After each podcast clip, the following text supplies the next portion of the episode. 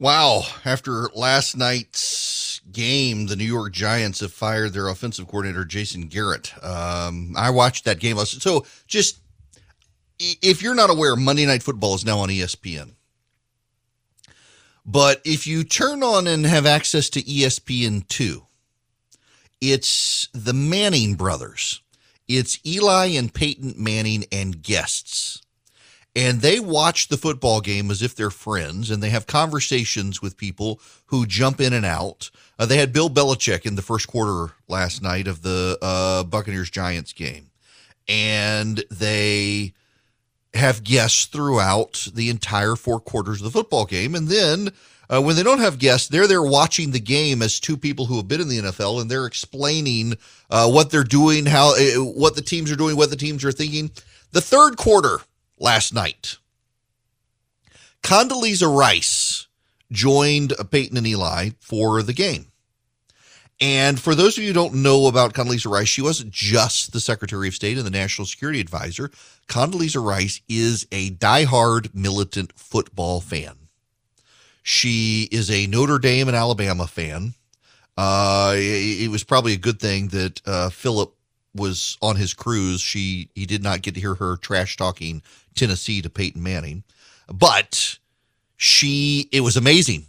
They were for the third quarter talking to Condoleezza Rice. I wish it had lasted longer because she's watching the game and she's analyzing the plays and she's saying, here's what they should do. And, and inevitably they would do what she wanted. Uh, one, one of the cool things, if you watch Tony Romo, uh, comment on football is he can tell you what they're going to do and what's going to happen.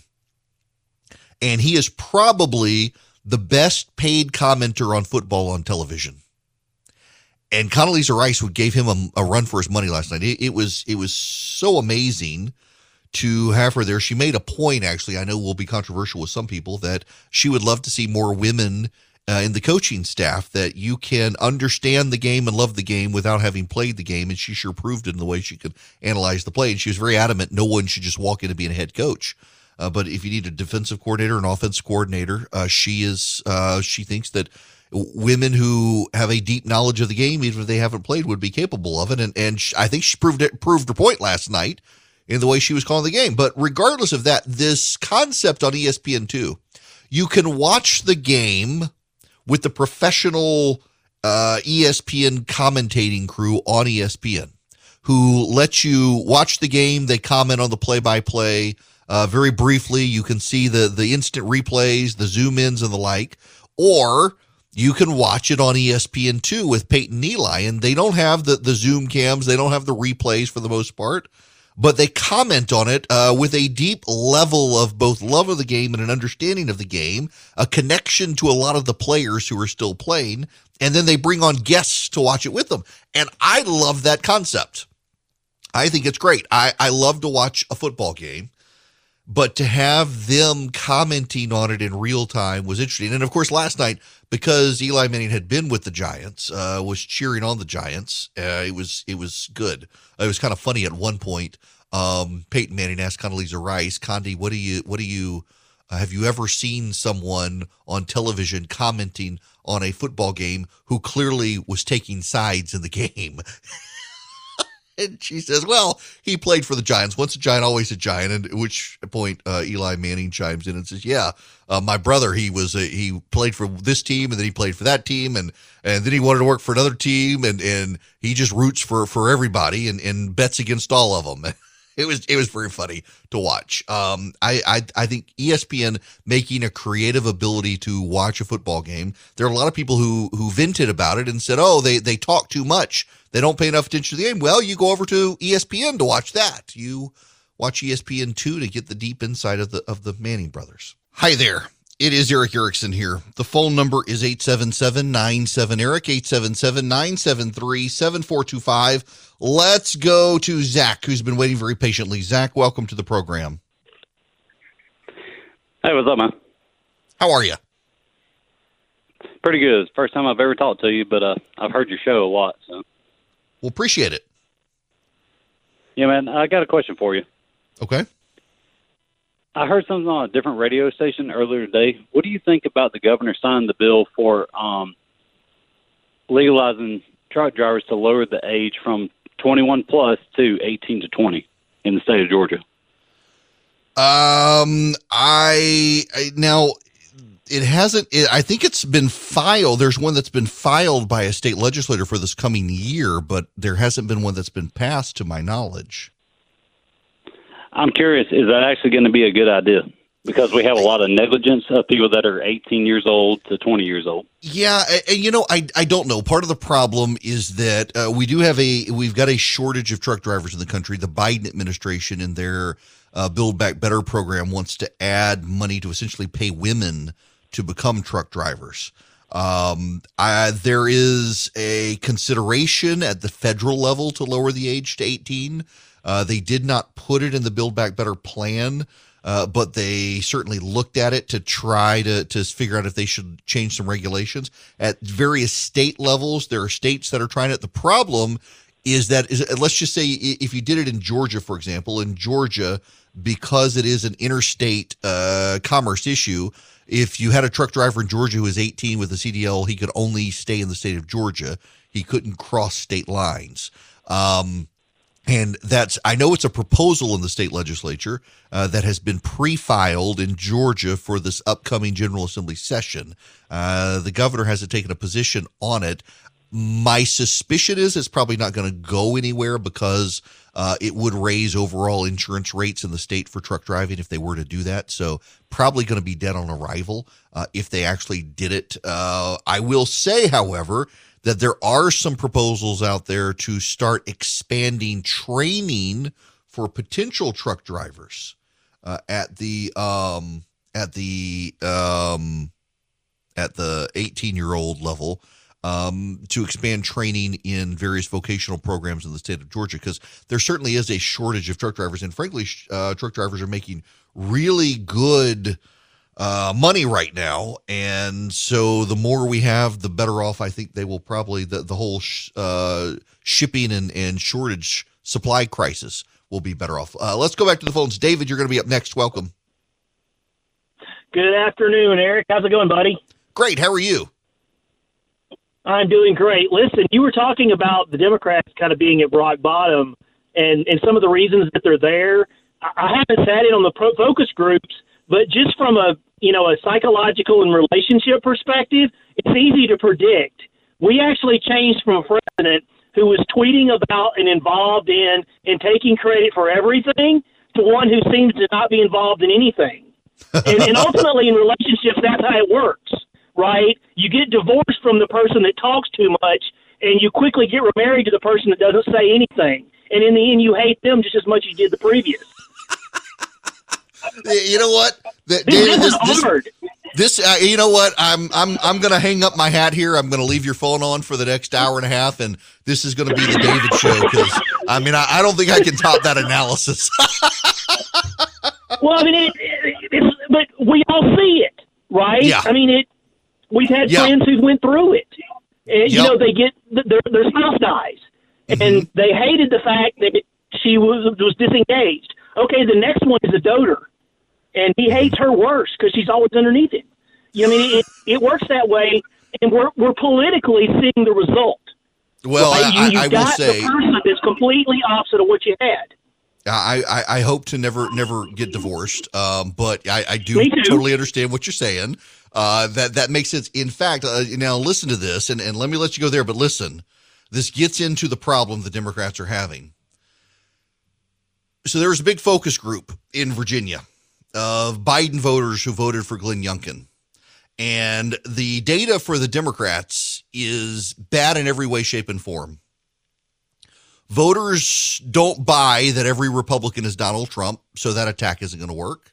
And voters don't know what Democrats have done but there's something underlying all of the focus groups. It's underlying all the polling. It explains all the polling. And it gets to the point David, the caller, was making going from Trump to Biden. Why did voters choose Joe Biden? Because they thought Joe Biden cared more and was not mean. The problem for Joe Biden is summed up in one word Afghanistan. Joe Biden, the way he left Afghanistan, made a lot of Americans realize he was not as empathetic as they presumed, nor was he as competent as they presumed. And the the one two punch of having no empathy and being inept or incompetent has left a lingering taste in voters' mouths that is negative towards Biden. Now, let me put it to you this way, just just so you better explain, eh, eh, better understand it. Everything that Joe Biden does good now is presumed by voters to be the exception, and the rule is that he is incompetent and uncaring. He comes across as mean to voters now. And they thought, my gosh, we got rid of the guy who was the mean tweeter for something more normal, and this isn't normal. We can't get out of COVID. His government's bullying us. They're doing things we don't like. They bungled Afghanistan. They surrendered to the very people who organized 9 11 20 years after the fact. He wanted to coincide it for that. It, the whole thing it, it just it's left a terrible taste in voters' mouths. And the Democrats can't get beyond it. And the Democrats can't get beyond it because the Democrats are too busy fighting with each other. Voters, for example, in the Build Back Better plan, you know what the voters like in abstract, not in practice, but in abstract? Voters like the forgiveness of student loans and they like free tuition for college. But you know what? The Democrats have taken that out of Build Back Better. It's not actually there, and the voters think maybe it is. The voters in abstract do not care about roads and bridges. They don't care about it. They care about the fact that they can't fill up their car to get on the roads and bridges, and the Democrats aren't doing anything to make that better. The voters fundamentally are angry with the Democratic Party. The voters fundamentally are at odds with the Democratic Party. The Democratic Party allegedly has the issues and policy positions the voters agree with, but the voters actually don't know what the Democrats stand for. They don't know what the Democrats stand for. And to the extent they do, they don't like it because the loudest voices in the Democratic Party are the progressive voices. The man who ran over the people at the Kenosha, Wisconsin Christmas parade jumped bail and still made bond, a low bond. The district attorney is outraged by how low it was, given that he was going to jail for running over his wife at a gas station, or at least his, his girlfriend. That happened on Sunday. The day after, on Monday, the 22nd of November, the day after that attack, Alexandria Ocasio Cortez, Rashida Tlaib, uh, Ayanna Pressley, and uh, the rest of the squad are calling for bail reform to lower bail and get rid of cash bail. The day after that guy was able to get out on too low a bail. They want to end cash bail. They want to end bond. They want to just let people out until they're facing court. They do not want to keep people in jail pending trial. They want a federal law that does that. You will notice that the National Press Corps has tried very hard to not cover that story because it plays into just how out of touch the Democrats are in a crime wave. Voters don't like the Democrats. They don't much care for the Republicans, but they think the Republicans culturally relate better to them than the Democrats. You know, the Fairfax County school system in Virginia banned a number of books parents thought were uh, insensitive or pornographic. They are announcing today they're bringing all those books back. They made a big deal about it in the run up to the election that they were getting rid of these books to placate the parents. Now that the election's over and it did not go for Terry McAuliffe, the school system is now reimposing those books, putting those books back in the library. The Democratic Party is out of touch with the American people. The Democrats lack empathy. Let me read you a story from the Washington Free Beacon that's just hitting the air or hitting the the the wire service. The Department of Education wants to roll back a Trump era effort to collect data on teacher on student sex crimes. The department's Office of Civil Rights will not ask school districts questions regarding teacher on student sexual assault allegations as part of its 2021 2022 civil rights data collection proposed Thursday.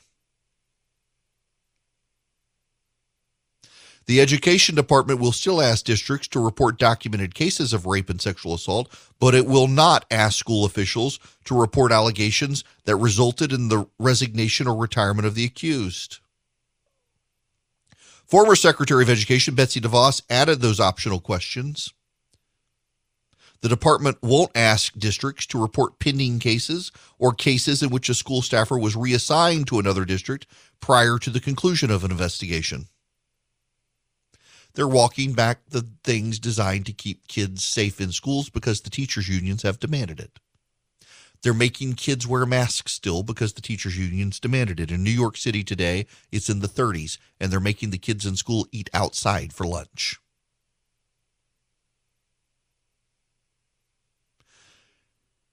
Everything the Democrats are doing is now seen through the lens of Afghanistan. And in Afghanistan, after 20 years, for no reason that made any sense, Joe Biden decided we needed to pack up and leave everything, abandon our military installations, abandon our allies, and even abandon American citizens who couldn't get out. They did it. It was deeply chaotic. We left a lot of Americans behind. They have continuously been dishonest about the number of Americans left behind. And they thought with it out of the media, with it out off the airways, with it out of the headlines, Americans would forget about it. But if you understand how Americans saw the Afghan retreat, it is foundational to everything now happening to the Democrats. Because the default now for the American public is that Joe Biden is not empathetic to their plight, lacks compassion, and is incompetent. Every time something good happens now to the Biden administration, it's presumed to be a fluke. And as long as gas prices go up and inflation goes up and, and costs go up for groceries, and we don't get through the pandemic and more waves of the virus happen, people continue to look on Joe Biden, the man who promised to get us through COVID and back to normal, as a man who can't deliver on what he promised because he lacks compassion and he lacks competence. And that now permeates through the Democratic Party in the polling. Voters in Virginia who voted for Joe Biden and for Glenn Youngkin sat down in a focus group with Democratic pollsters, Joe Biden's Democratic pollster. And the voters in the focus groups told the pollster for Joe Biden they don't know what the Democrats stand for and they really don't care because the Democrats don't care about them and are hostile to their culture and values. You can't fix that with public policy. You certainly can't fix it when the loudest voices in the Democratic coalition are saying, let's let everybody out of jail right now. It doesn't end well for the Democrats in November. In fact, according to one person, a prominent strategist for the Democrats in a private briefing to donors who were excited they were finally able to pass the infrastructure plan, the prominent Democratic strategist told them it wasn't enough it wasn't soon enough, and we're effed next year. He didn't say effed. He said the real word, and he's right.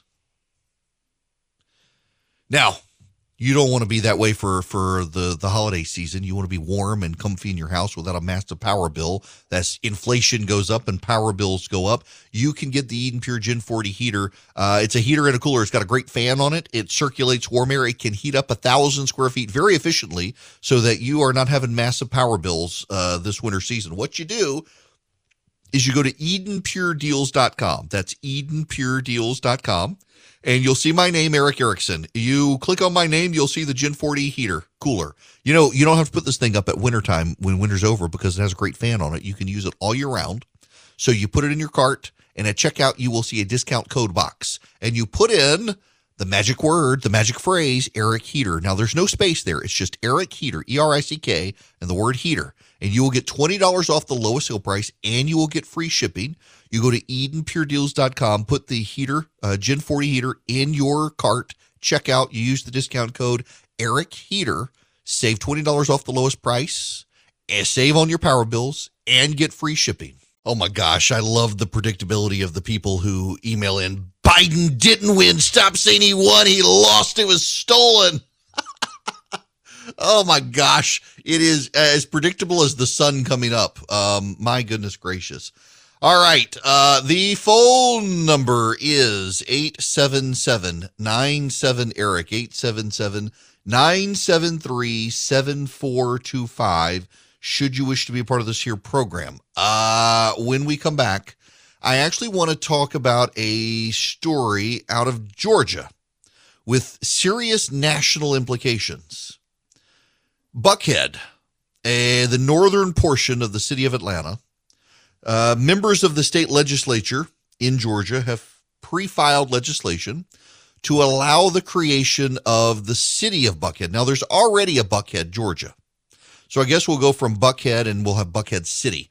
Um, there's there's a town in Georgia, beautiful, beautiful part of the state. It's a very small town called Buckhead.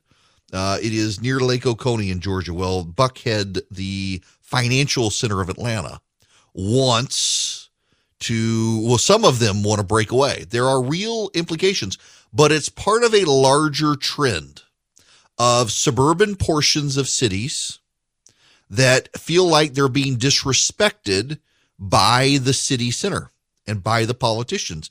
And in particular, as those cities try to find affordable housing and apartments for the poor, and they've chosen to integrate the neighborhoods of the wealthy with the poor, uh, the the wealthy people who live there are having none of it. They they don't want anything to do with it. And here's the problem. They don't want to have anything to do with it because they know that statistically what's going to happen is it will lower their property values and bring in crime. And yet, they're being accused of racism even though they have legitimate concerns the Democratic Party coalition has become so focused on race and racism that they can't actually honestly engage on the issue. They are convinced of, of some level of mythologizing going on. Listen to Nicole Hannah-Jones. So every single essay in the book really makes this uh, modern connections. And what we hope is uh, slavery has influenced our society in so many ways, but we've really invisibilized that. We we've lost that that connection and understanding. And what I argue um, for the project is the narrative of 1776 does not explain uh, the insurrection on the Capitol in January. It doesn't explain George Floyd and why a white police officer could feel that he could kill a man in front of witnesses and would not have to worry about facing any consequences. And it certainly uh, doesn't explain why we have a political party right now that is uh, trying to instate minority rule. That is the legacy of 1619 she's mythologizing, trying to build a world, trying to, to narrativize American history instead of deal with it factually. So what the Democrats are doing to their detriment and you thought these last two years were crazy, welcome to 2022. It's coming up and nothing makes sense still, especially in business. If you're a small business owner, good luck getting financing from a big bank right now. I can offer you a fantastic solution if you're looking for $750,000 or more in financing for your business. First Liberty Building and Loan. Let's say you want to buy a new building or you want to refi existing debt or you want to buy a company. Basically, you see opportunity for your business to grow, but you've hit a wall with the mega banks getting financing. That's where First Liberty Building and Loan and my friends the Frost family come in. They solve small business financing problems better than anyone I've ever seen. They say yes, where big banks say no. It's that simple. Look, just do this. Spend 10 minutes with them Call them, First Liberty Building and Loan, say Erick sent you. In 10 minutes, you'll know if you're a good fit for their program. Go to firstlibertyga.com. That's firstlibertyga.com. They help small businesses nationwide in all 50 states. Firstlibertyga.com.